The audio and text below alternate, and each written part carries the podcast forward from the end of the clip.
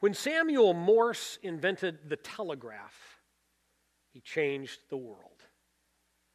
For the first time, human beings could quickly send a message to a far off place electronically across a wire. It was unbelievable. It was so unbelievable that during an early test of this technology for members of Congress in 1844, Morse transmitted a message with these words What hath God wrought? Morse was filled with incredible wonder that God had equipped human beings to create something like that. He was filled with wonder that God had ordered the universe in such a way that this technology even was possible. And today we take our smartphones and the internet and Skype for granted. We communicate in ways that Samuel Morse never even could have imagined. And we do these things without giving much thought to just how revolutionary it all is. I don't think any of us ever look at our digital devices and say, What has God done? But Morse did. And so I wonder are we losing our sense of wonder? Naturalist Ann Zwinger wrote numerous books about this amazing world in which we live, and it's clear that she was filled with awe at the variety and at the beauty of nature. She chronicled one of her visits to the Grand Canyon by writing, I sat watching until dusk, hypnotized. How many of us would take the time to sit in a beautiful place, watching and waiting until dusk, simply to experience the wonder of our world. As we bounce between work and home and errands and church, how often do we miss the beauty of the sunrise or the color palette of the sunset? We have the privilege to live in a beautiful place called the Willamette Valley. And yet, most of us seldom pause long enough to truly see it and experience it and enjoy it. So I wonder are we losing our sense of wonder? And now we're entering the Christmas season. And long before businesses figured out that during this month they could pry a lot of cash out of our hands, the church, the church set aside this season as a time to commemorate the birth of Jesus. And the Christmas story is the story of the God who came to earth to meet us personally. And this Christmas story should amaze us because it reveals the grandeur of God. It's a story that should reduce you and me to awe because so much of it is a mystery that defies human understanding. And so in Christmas, there's an opportunity for us. If we're willing to grab it, there is an opportunity in the Christmas season to help us reclaim our sense of wonder. Wonder at who God is. Wonder at what God has done for us. Wonder at the God who became a baby. And one of the most wonder filled aspects of this story, one of these things that we know yet cannot fully explain, is the fact that the Jesus who arrived on the very first Christmas existed before the day of his birth. Jesus was present with the Father before the beginning of everything that we know. Imagine that. None of us existed before the day of our birth, but Jesus did. And this means that the story of Christmas really begins long before that starry night in a Bethlehem manger. Christmas really begins with the story of creation. And that's where we want to begin. Let's take a look at the book of Genesis, chapter 1, verse 1, verses 1 and 2. Genesis says, In the beginning, God created the heavens and the earth. Now the earth was formless and empty, darkness was over the surface of the deep, and the Spirit of God was hovering over the waters. Before Genesis 1 1, there was no physical universe, there only was God. And then, here in this one cryptic sentence, we learn that God created the heavens and the earth. It's hard to imagine. There was nothing, and then there was something. And God created the building blocks of physical matter protons and electrons and neutrons and atoms and, and molecules. And He took those building blocks of matter that he had created, and from them he created this place where we live, this world that we inhabit, and he made it all from scratch, from nothing. In the act of creation, God did something that no human being could do. Some of you probably heard that old joke about the scientist who's arguing with God, and he says, Okay, God, you claim that you can create life. Well, I can create life too. In fact, with just a clump of dirt, I can go into my laboratory and make life. And God says, So show me. The scientist bends over and picks up a handful of dirt and starts to walk off. And God says, Hey, wait a minute, you make your own dirt. That's mine.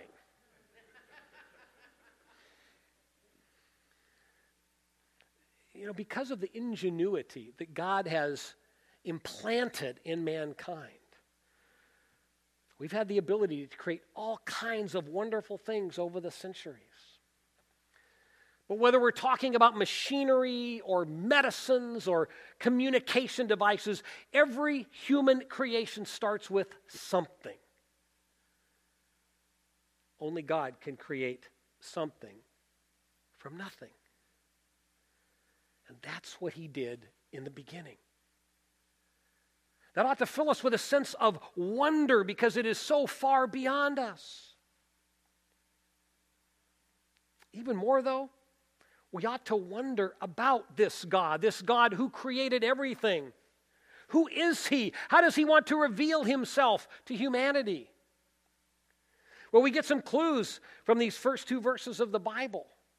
Because here we're introduced to both God and to the Spirit of God. The Spirit who later on in the Bible is called the Holy Spirit. Are God and the Spirit one and the same? Or are they two different beings? Well, later on in Genesis 1, in verse 26, we find this very intriguing statement.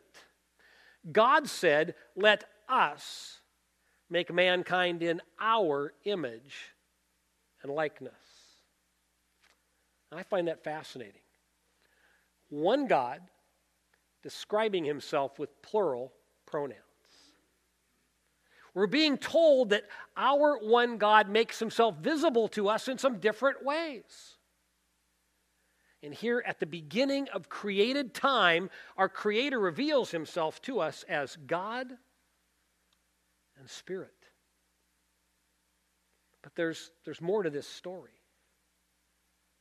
To grasp what's really happening here in creation, in fact, to grasp who really is present here in creation, we need to understand what took place before the beginning.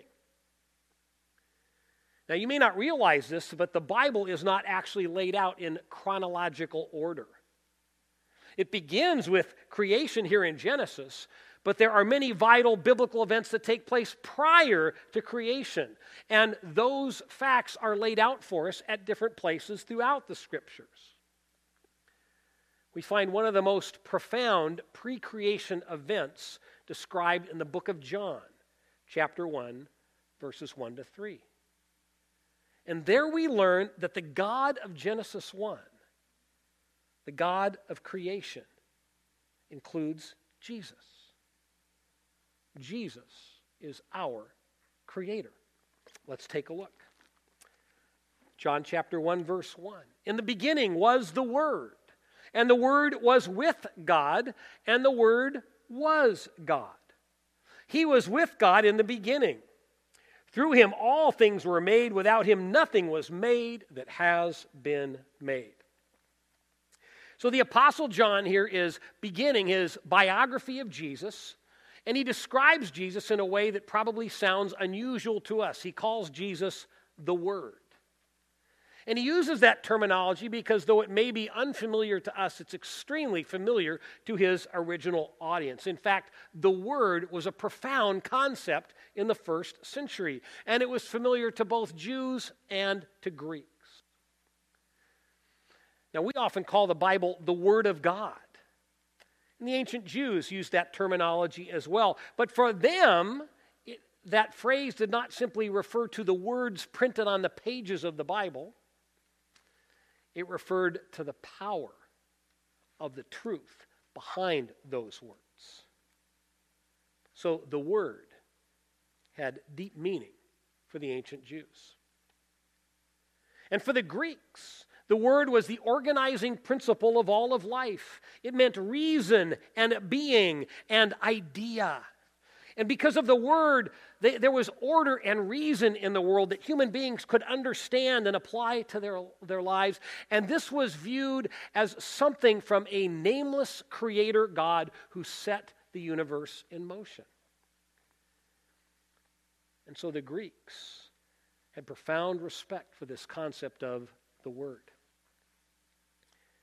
And for each of these two groups, the idea of the Word pointed toward God toward an infinite creator who existed beyond time. There was a problem, though. For the Jews, God often seemed remote because he lived in his temple and he often spoke to priests and prophets and kings, but he didn't seem to speak very often to ordinary people. He was distant. And for the Greeks, God really was an abstract and impersonal concept. So think about those views of God distant, remote, impersonal. Those ways of viewing God certainly are not confined to the past. I know many people who are just like this today. I often meet Christians who remind me of the ancient Jews. And they believe, but they have no sense of a personal connection with God. I also meet people without any faith whatsoever who remind me of the ancient Greeks. They accept the idea of God, but it has no personal impact on them because God is just a concept. And so, for both the believer and the unbeliever today, these ancient words from John are not outdated. They can speak truth into our lives, and we need to hear them just as much as John's original readers did. And here's the point that John wants people to grasp there's no way that finite human beings can have a personal connection with a distant, impersonal creator God. There's no way to have a personal connection with a concept. So, John, through this biography, is going to describe how this Word of God this word from God. This word who is God actually took on human form. He was born as the man named Jesus. God became personal so we could know him. That's the ultimate point that John wants to make. Yet he begins the story of Jesus by setting it within the context of creation. Jesus was present at creation because he is God. And therefore, as John writes here in verse 3, without him, that's Jesus, nothing was made that has been made. John wants his readers to be shocked by that fact. I believe he wants them to hear these words and to say something to themselves like this John, we know that you believe Jesus came to earth to be our Lord and Savior, but are you saying that Jesus, this same Jesus, also was our Creator? Yes. Yes. The Jesus who was born on the very first Christmas existed before time began because he is God in ways that we fully cannot explain, Jesus was and is connected with the Father and the Spirit. He is one personality, one expression of our God. So Jesus was there on that day when God spoke the universe into existence. Now, I don't know about you, but I can't get my head around that. It's simply too mind boggling. How could Jesus exist beyond time? How could he exist before time and then somehow enter into time and take on human form? It is not fully explainable by us as finite human beings because we are limited by time. And we see everything through the lens of past and present and future. And the fact that God exists beyond times sometimes is just plain confusing. I love how one Bible commentator describes it. He writes Rather than view the existence of Jesus through the lens of our fragmented sense of time, we simply must accept the fact that the Son of God mixes together time and eternity. He mixes them together as if they were as easily interchangeable as mayonnaise and Miracle Whip. We can't fully explain it. It just is. And John wants this truth about Jesus to fill us with awe, with amazement, with wonder that Jesus who came in human form so we could know God personally, the Jesus who came to rescue us from our own self destructive ways, that same Jesus created us in the first place. Unlike the way the ancient Jews and ancient Greeks viewed God, Jesus is a very personal God. Made us, and He came to live among us.